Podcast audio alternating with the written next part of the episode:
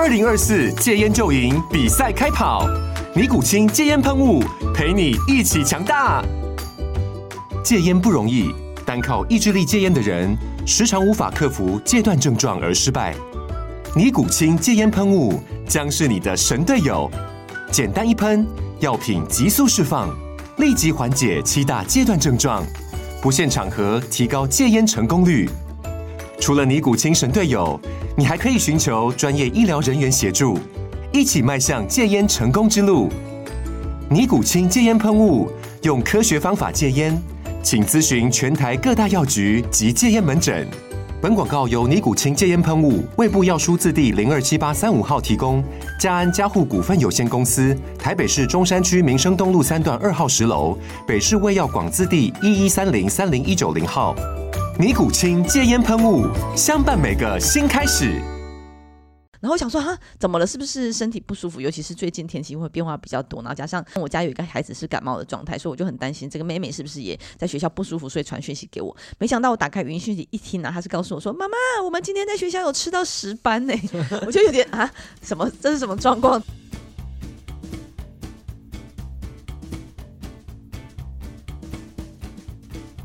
？Hello，大家好，欢迎再次收听《实话实说》，又要到了跟大家聊时事的时候了。这次啊，也是跟我的助理品成一起来跟大家聊一聊。嗨，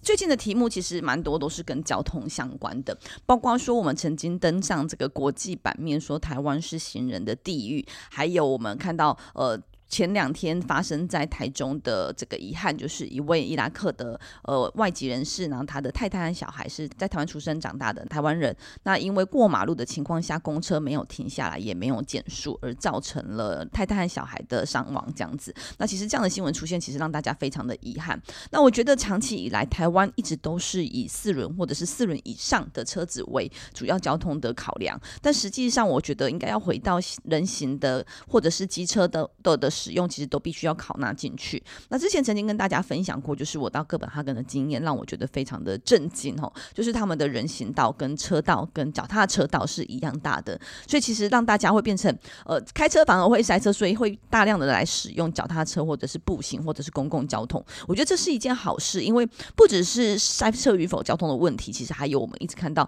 呃全世界其实都在努力的是近零排放的这个目标，然后永续永续环境的这个目标情况下，如果我们可以。可以使用比较少污染的交通工具，我觉得绝对是一件好事。但是相对来说，台湾即便是行人在过马路，即便走的已经是人行道了，都还是会变成啊，还要一直不停的很紧张的是车子会不会闯过来？那甚至我们也看到有些地方的交通号志，甚至会告诉大家说：“诶，即便是人行道是绿灯了，但是你还是要注意行车。”这其实是非常荒谬的。我觉得行人为主的人本交通，其实是我们未来必须要来做考量的。那同时，我觉得呃，很有点。生气的是啊，在台湾每年的死伤在交通上的人数大约有三千人，但每次发生这样意外的时候，似乎好像就不是政府的责任，因为我们也看到交通部长回应是，呃，司机先生当然可以要呃更加的多看，更专注的多看，他可以这样子做选择。可是有时候不只是选择和驾驶人的问题而已，还有整体的道路设计其实都需要有待一起来做改善。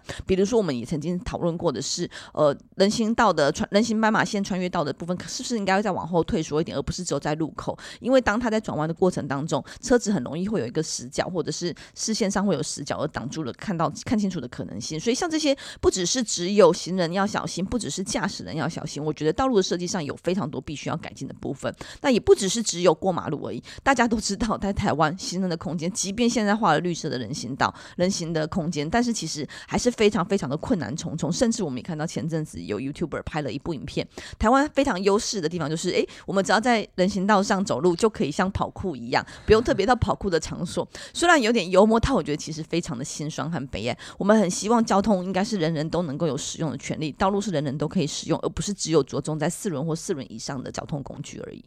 我觉得台湾的交通问题，就是如果根本去谈，就是两个字，就是方便。就因为为了要方便，所以很多事情都变得没有关系。那这个方便其实包含很多，就是例如说，嗯、开车的人他想要方便，所以他想要这个想要在路边停车，他就在路边停车。那骑车的人他想要方便，所以他如果觉得说他想要靠近一点，他就骑上人行道，会在人行道上面停车。可是这个方便，小小的方便，就是你小小的方便，可能就会造成一个非常大的一个交通整体的一个灾难，因为。一旦人行道上面站满了机车，那人就没有办法在这个人行道上面走，那他就可能要走到道路上。那道路上可是又有很多违停的汽车，那这些人就会必须要走到这个道路更危险的这个区域。然后可是骑机车又都不愿意让行人，所以就导致说台湾其实有很多，我我比如说很多的这个交通事故是可能是可以避免的。那整体而言，我觉得这个这是一个政府带头开始摆烂的一个作为，就是包含说我们对于这些呃行人呃。呃，行人的这个人行空间被占据的这个现象，其实它可以去取缔啊。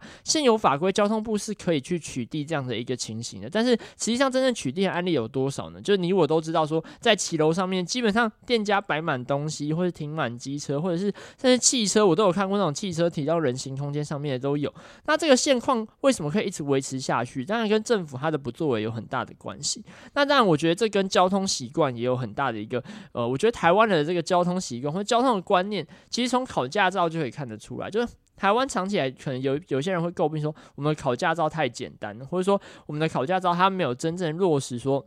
呃，他对交通精神的一个实践，像如果大家有去考过驾照，就知道，就是你随便做几个考古题，那个笔试很容易就通过了，而且他的那个考题出了，就是你只要有尝试，你都会过。那你其实通过那个考试，完全不代表说你真正具有这个交通安全的的一个观念，所以才会导致我们的用路人上路之后，完全都不知道自己在做什么，或是常常有很多违规行为而不自知。所以我觉得是整体社会氛围跟整个国家制度摆烂所导致的一个原因。那再来就是说，其实我觉得过去台湾的在这个整个都市，呃。扩张的过程当中，其实很缺乏这个交通。刚刚婉諭提到说，一些交通规划的一些概念，例如说，我们常在这个人行道的设计，完全就贴合这个十字路口。那你这个大客车一转弯，它的大死角完全看不到。这这个案例，以我自己个人就发生过超级多次，就是你在过马路的时候，你都不敢直接过，就明明是你的灯号，而且是你走在这个斑马线上，你一定会转头去看旁边的大车有没有过，因为这些大车很有可能它一转过来，它连看都没看到，就直接压到斑马线上。那有一些当然，我觉得台湾大客车的司机。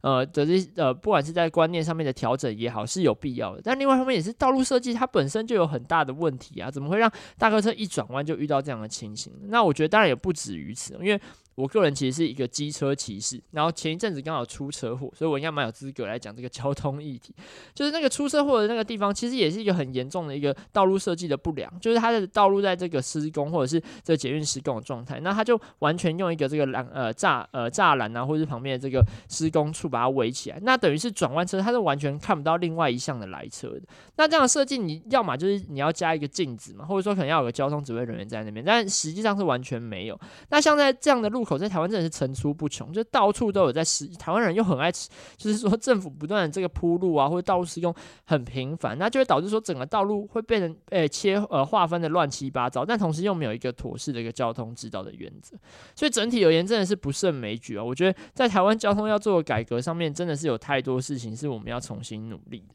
那其实我们在立法院当中，呃，过去我们一直长期关心这些关交通的问题，也通过很多方式要求。举例来说，最近刚好在审。这个前瞻预算，其实大家知道前瞻预算有非常多钱，有八千多亿。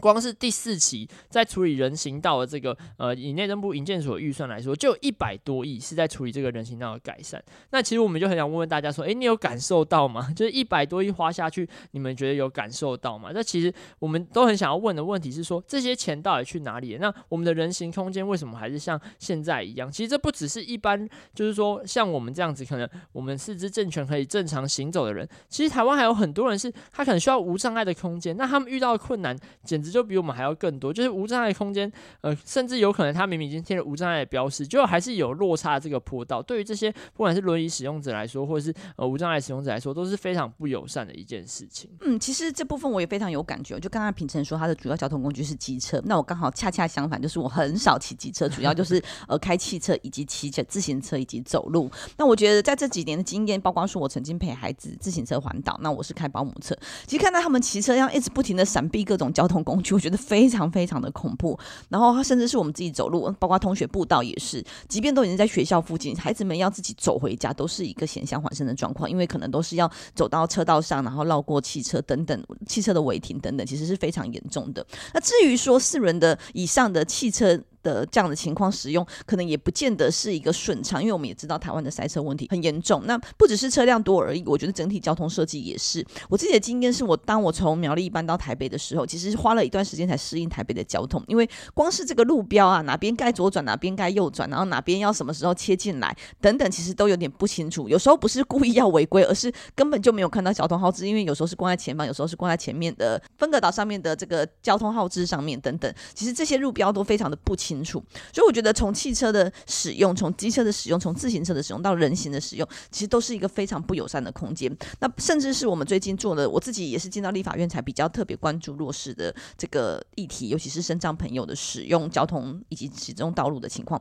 会发现不只是在公共空间很糟糕，连在道路上也是有很多时候我们的导盲砖可能到了一半就不见了，又、嗯、或者是导盲砖甚至是导到不正确的，导到墙壁上，对，又或者是各地的那个声音那个鸣笛声，就是等红绿灯的那个声响也不一样，所以变成是如果视障朋友要在不同的地方等红绿灯，又要去习惯各种不同的城市的这个声音，其实都是非常的混乱。所以我觉得台湾的交通绝对有非常多必须要改善的部分。那也希望大家跟我们一起去关注。我觉得这个议题真的是非常重要，而且会影响到我们的生活，甚至是影响到我们国际声誉的、嗯。其实这个我真的是要再抱怨一下，就是这个刚才讲到，网友讲到两个问题都很有感，例如说号志问题，就是例如说台湾有所谓这个两段式左转设计。那我们先撇除两段式左转，它到底是不是一个合理的制度设计？但很多路口它的那个两段式设计的那个牌子超级不清楚，真的，就我就曾经被开过罚单，是因为它放在树的后面，你根本就不会知道哪里有。然后重点是有可能就是你骑，你已经在中间车道骑一骑，那你可能觉得你可以直接左转，然后你到突然到一半发现，哎、欸，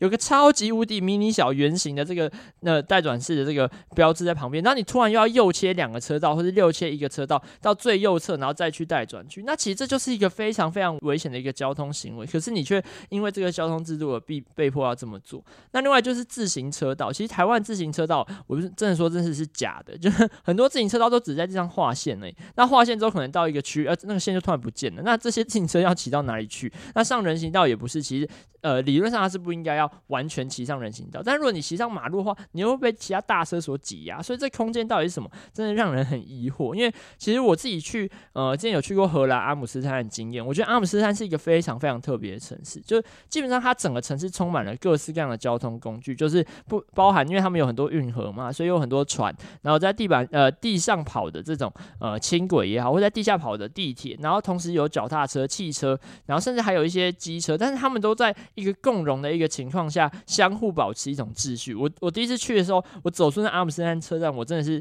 大为惊艳。就是我没有想到，同时有这么多交通工具可以井然有序的存在一个城市当中。我觉得真的是要出去看才会知道，说台湾的问题真的太大了。对，就是其他城市有这么多交通工具，为什么他们都可以彼此这个尊重彼此的空间，而且还可以划设出例如呃完全这个给呃自行车道行走的完全的人行道跟这个车辆的道路行驶。我觉得这真的是台湾未来。十年、二十年，长期在这个整体都市发展，我们必须要重视的一个问题。嗯，其实讲到台湾的这个基础建设，哈，其实很有感啊。就是我们在国外交交流的时候，其实也常常提到，有很多必须应该要让我们的公平正义，让大家生活更为轻松，或是更为不那么辛苦的地方，都应该即刻来做进行改变。包括说像交通，比如说居住的问题，社会住宅的数量是不是足够，以及我们公幼公托等等的这些部分，其实都很需要来做改善。但是呢，我们也看到是我们这次的财政都超征的情况，那其实正应该回来思考的是，当我们有超征的情况下，我们如如何来做调整？我认为有两个部分要来思考。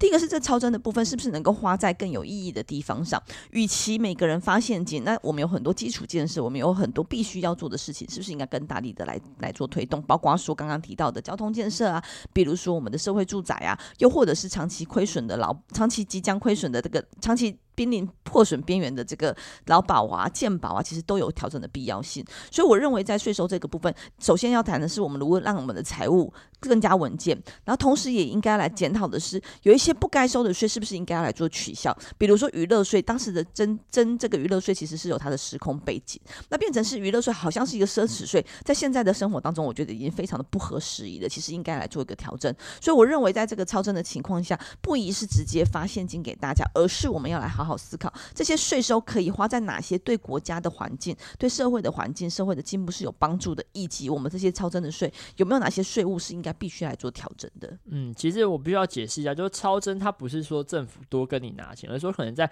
预期的税收当中可能比原先更多。那如果说每一年，因为我们很难预期说每一年的税收情况，那如果说每一年有超征，大家就用发钱的方式，那其实这会长期对于整个国家的财政健康造成一个比较负面的一个影响。那其实不只是是这样，就是虽然说它超过预算，就是说所谓的税收超过预算，可是其实这几年台湾有很多的这个特别预算的执行，那包含前瞻预算、放防疫纾困以及在国防上面的特别预算。可是这些预算可能它不一定都是常务预算，所以它本来就会用举债的方式来进行。那这样如果说一旦有超征，然后我们就有特别预算的情况下，然后我们又发钱，那其实整个国家的财政纪律是会受到一些影响的。而且其实我们一直在讲是说，政府很常哦，在各种政策的时候跟我们说没钱，就是常常说，诶，我们要帮助弱势的时候说没钱，那做居住正义的时候说没钱，很多政策的时候都会喊说没钱，但是现在有了钱，却直接用最廉价的方方式来发放，这不见得对于整体国家未来发展是一件好的事情。所以我觉得这真的是要谨慎思考。虽然现在很多委员啊，或者说民意代表们可能觉得这对于民众来说是最有感，